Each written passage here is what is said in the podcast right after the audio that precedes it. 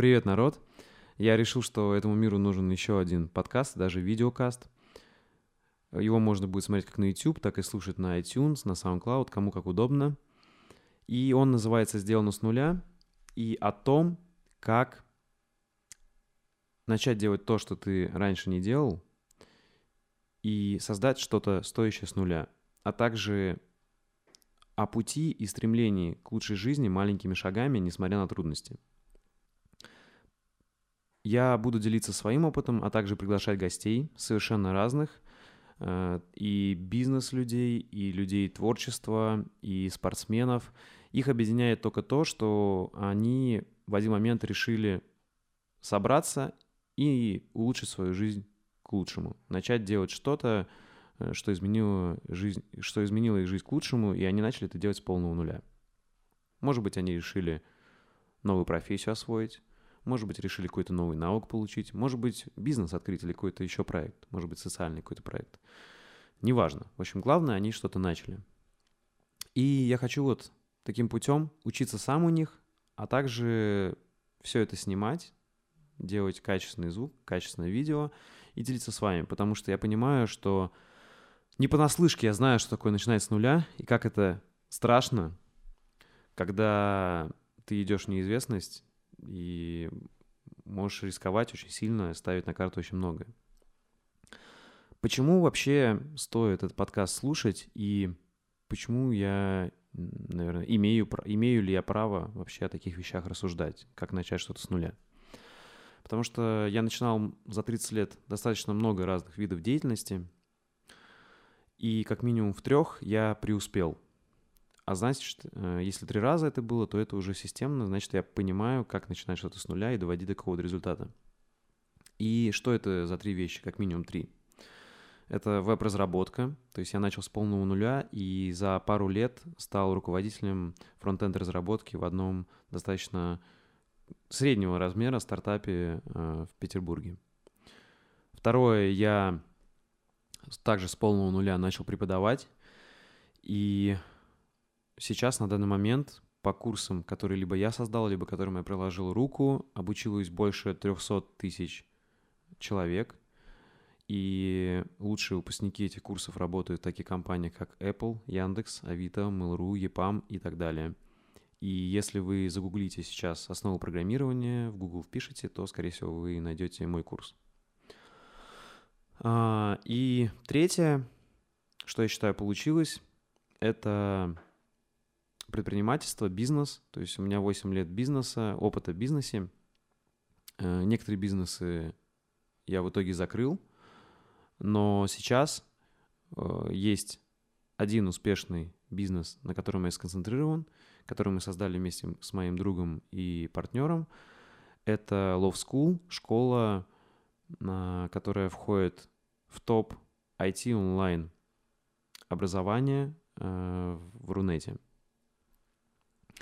И есть статистика, разные независимые оценки, по которым мы даже по некоторым параметрам мы лидируем, и абсолютно точно мы лидируем э, в параметре качества образования и того, насколько э, наше образование помогло людям найти новую работу.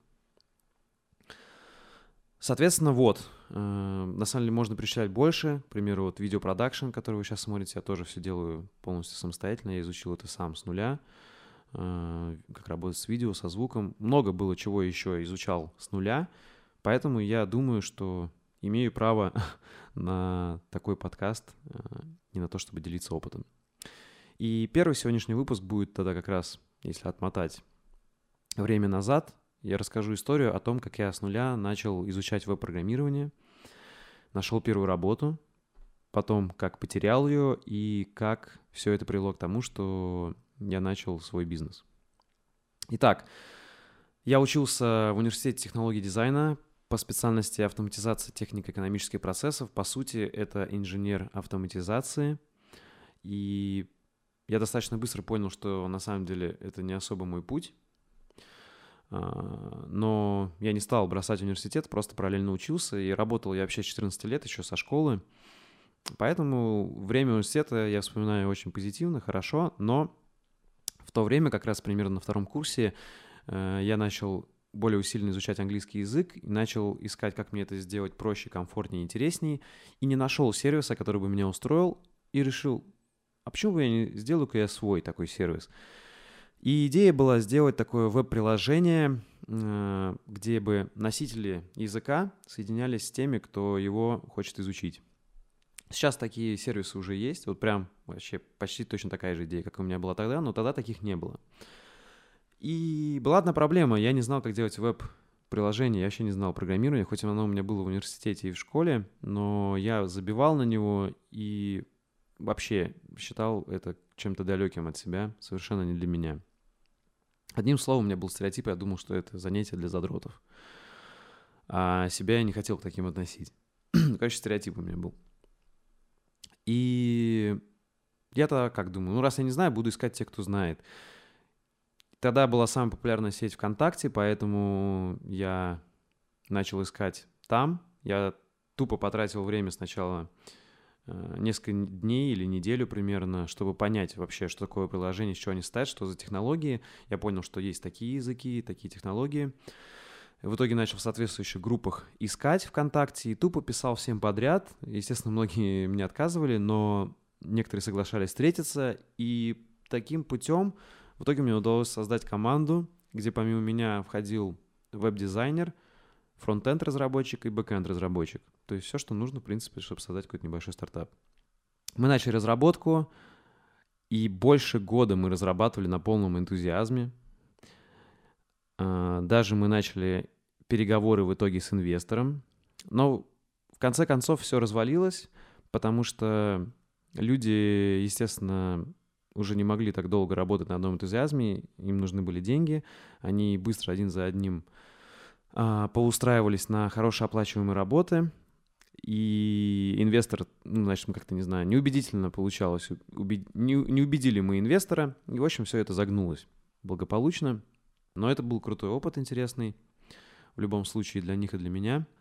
Анализируя эту ситуацию, я пришел к тому, что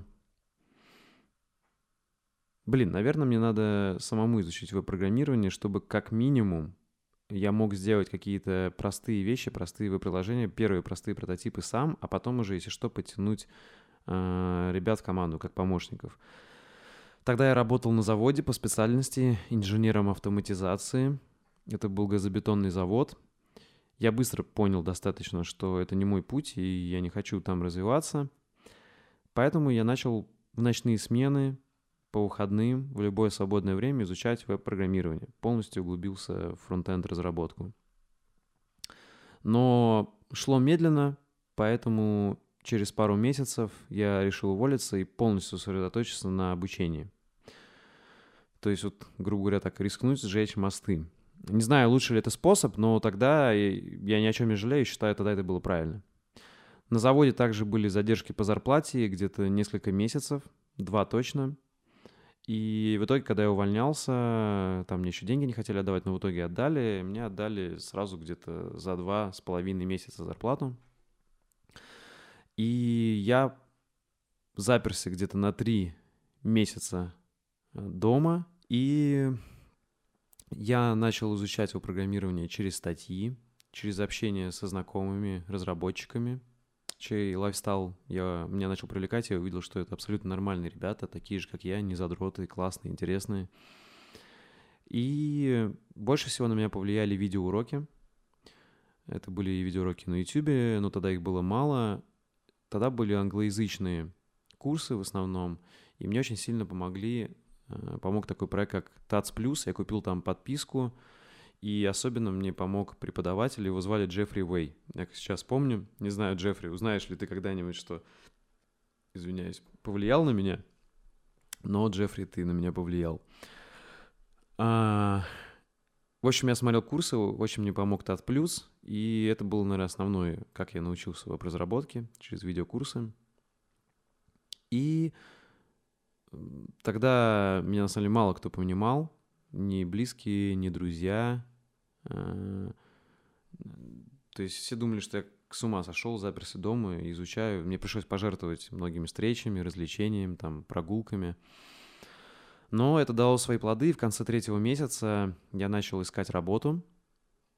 И как я это сделал? Я просто загуглил списки, топ-рейтинги и списки IT-компаний и веб-студий Санкт-Петербурга, то есть я искал там, где я живу, и проанализировал все эти списки и составил один список компаний, которые мне действительно интересны, которые мне нравятся, в которых я был бы готов работать. И начал отправлять, составил резюме и начал отправлять туда резюме и сопроводительные письма. Был один шаблон писем, но все равно они были не одинаковые, а персонализированные. То есть я писал, почему мне интересно и нравится работать, хотелось бы работать именно в той компании. Это, этот подход начал давать свои плоды, меня начали приглашать на много собеседований, но они все так круто меня отшили раз 30 минимум. Но потом мне повезло. Я, естественно, с каждым разом готовился, старался лучше, но много-много меня отшивали. И в итоге мне повезло, меня взяли в компанию. Ну, где-то я и сам отказывался, буду, буду честен, когда понимал уже вживую, что за компания. Но в итоге в крутое меня, место меня очень взяли. То есть мое первое место работы было сразу в компании, которая входила на тот момент в топ-30 Э, сайтов по популярности в России. Это социальная сеть, слэш dating, слэш э, как бы агрегатор таких казуальных игр. Я работал там в отделе соцсети. В общем, э, как первая работа, это очень круто, это очень крутой опыт. Но там я понял, что все обучение это еще цветочки, и вот реальность вот здесь начинается самый же скач, когда ты попадаешь в большую компанию, где на одном этаже, то есть завод, на заводе у меня было для сравнения хотя это был достаточно большой завод, на нем было в смену человек 30 максимум. Там я попадаю на этаж, где на одном этаже, то есть компания, у нее было несколько этажей в бизнес-центре, на одном этаже только 200 человек программистов сидит. И никто особо-то, а точнее совсем никому вообще до тебя дела нету. Вот те задачи, сразу иди в бой и сразу делай. И ты очень, не очень, а почти все делаешь впервые. То есть одно дело там учиться самостоятельно, а другое дело в реальности какие-то задачи выполнять. Мне очень сильно тогда все равно помог поддержкой, мотивацией и э, какими-то идеями человек, который там уже работал, он, его потом перевели в другой отдел, он был тоже фронтенд-разработчик, но опытный. А, но по факту все равно, в основном, ко всем, кому я там пытался как-то, если что-то не понимал, подойти и спросить помощи, в основном меня отшивали, либо игнорировали, и особенно Тим Лид, то есть он мог просто, такой был заносчивый чувак, он мог просто не смотреть на меня и отвечать так не глядя, типа иди кури доки или там читай, или просто проигнорировать мой вопрос. А у меня, естественно, было много вопросов, так как я все-таки очень много делал впервые.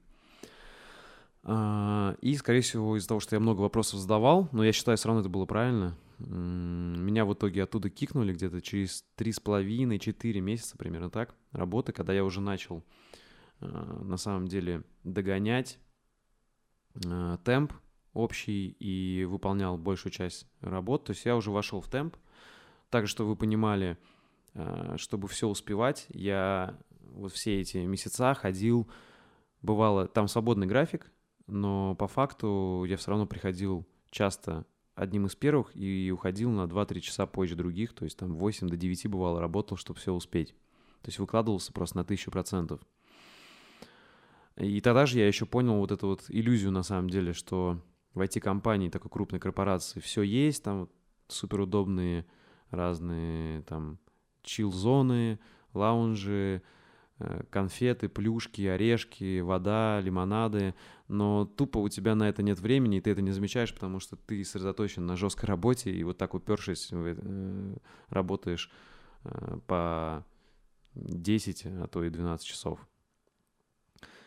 В общем, меня уволили без объяснения причин. Тимлит так решил.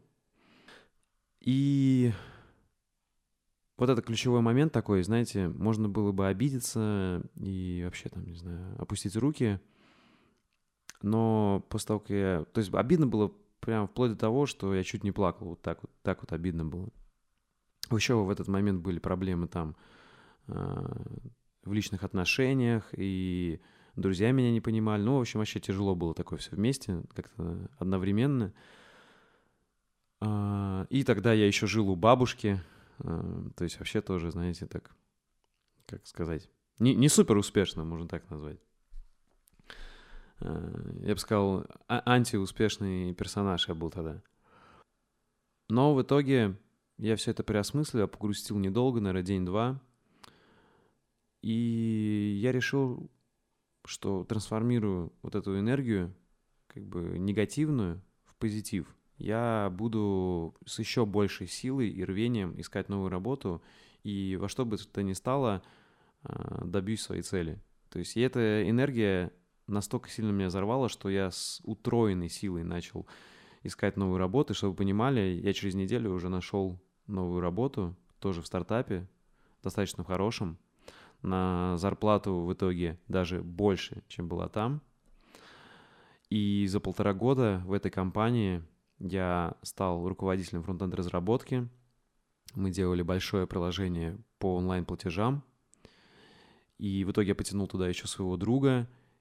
И э, мы соединили наши мечты, энергии, э, ходили постоянно на обеденных перерывах, мечтали о том, э, как мы сделаем что-то свое. В итоге мы уволились и сделали свою компанию. Наша первая компания была веб-студия. Но это уже отдельная история, совсем другая. В общем, какой можно сделать вывод из этого? Что начинать заново, а тем более сменить профессию, это реально стрёмно, это страшно. Никто не гарантирует, что это будет легко, никто не гарантирует, что не будет каких-то факапов, что вас не будут увольнять, что вам будут отказывать на собеседках, что э, вообще никто вас не ждет ну, с распростертыми руками, надо это понять. Это достаточно жесткий мир, джунгли, по факту. Но все так же, не так же, ну, ну, с другой стороны, э, если пробовать, стараться и делать это, возможно, даже не так экстремально, как я, там, да, за, за три месяца, может быть, дольше, то все реально. Э, то есть, понимаете, вот мне хочется показать какой-то средний путь. Не успешный успех, где все само собой вот так вот там, не знаю, купил курс, прочитал книжку и все, ты успешный. Не так. Но и не так, что ты просто вообще у тебя нет никаких ресурсов, ты безнадежный, как ни крути, вот все, у тебя невозможно. Вот все время искать отмазы, почему это невозможно сделать. Нет, это возможно, но это будет трудно, и, возможно, у тебя не получится. Но гораздо лучше попробовать, чем не попробовать и пожалеть, правильно? Вот такой первый подкаст вышел. Наверное, не самый, э, возможно, там красиво поставленная речь у меня, возможно, не самая... Есть слова-паразиты, Тут, как видите, я ничего не монтировал, не вырезал особо. А, но вот как-то так. Дальше будет лучше, ребята. Дальше точно я буду стараться сделать еще лучше. И надеюсь, вам это понравится. Я буду благодарен любой поддержке, любому комментарию, любо, любому отзыву на iTunes или SoundCloud, где вы будете это слушать. Так что вот так, все, до новых встреч и покеда.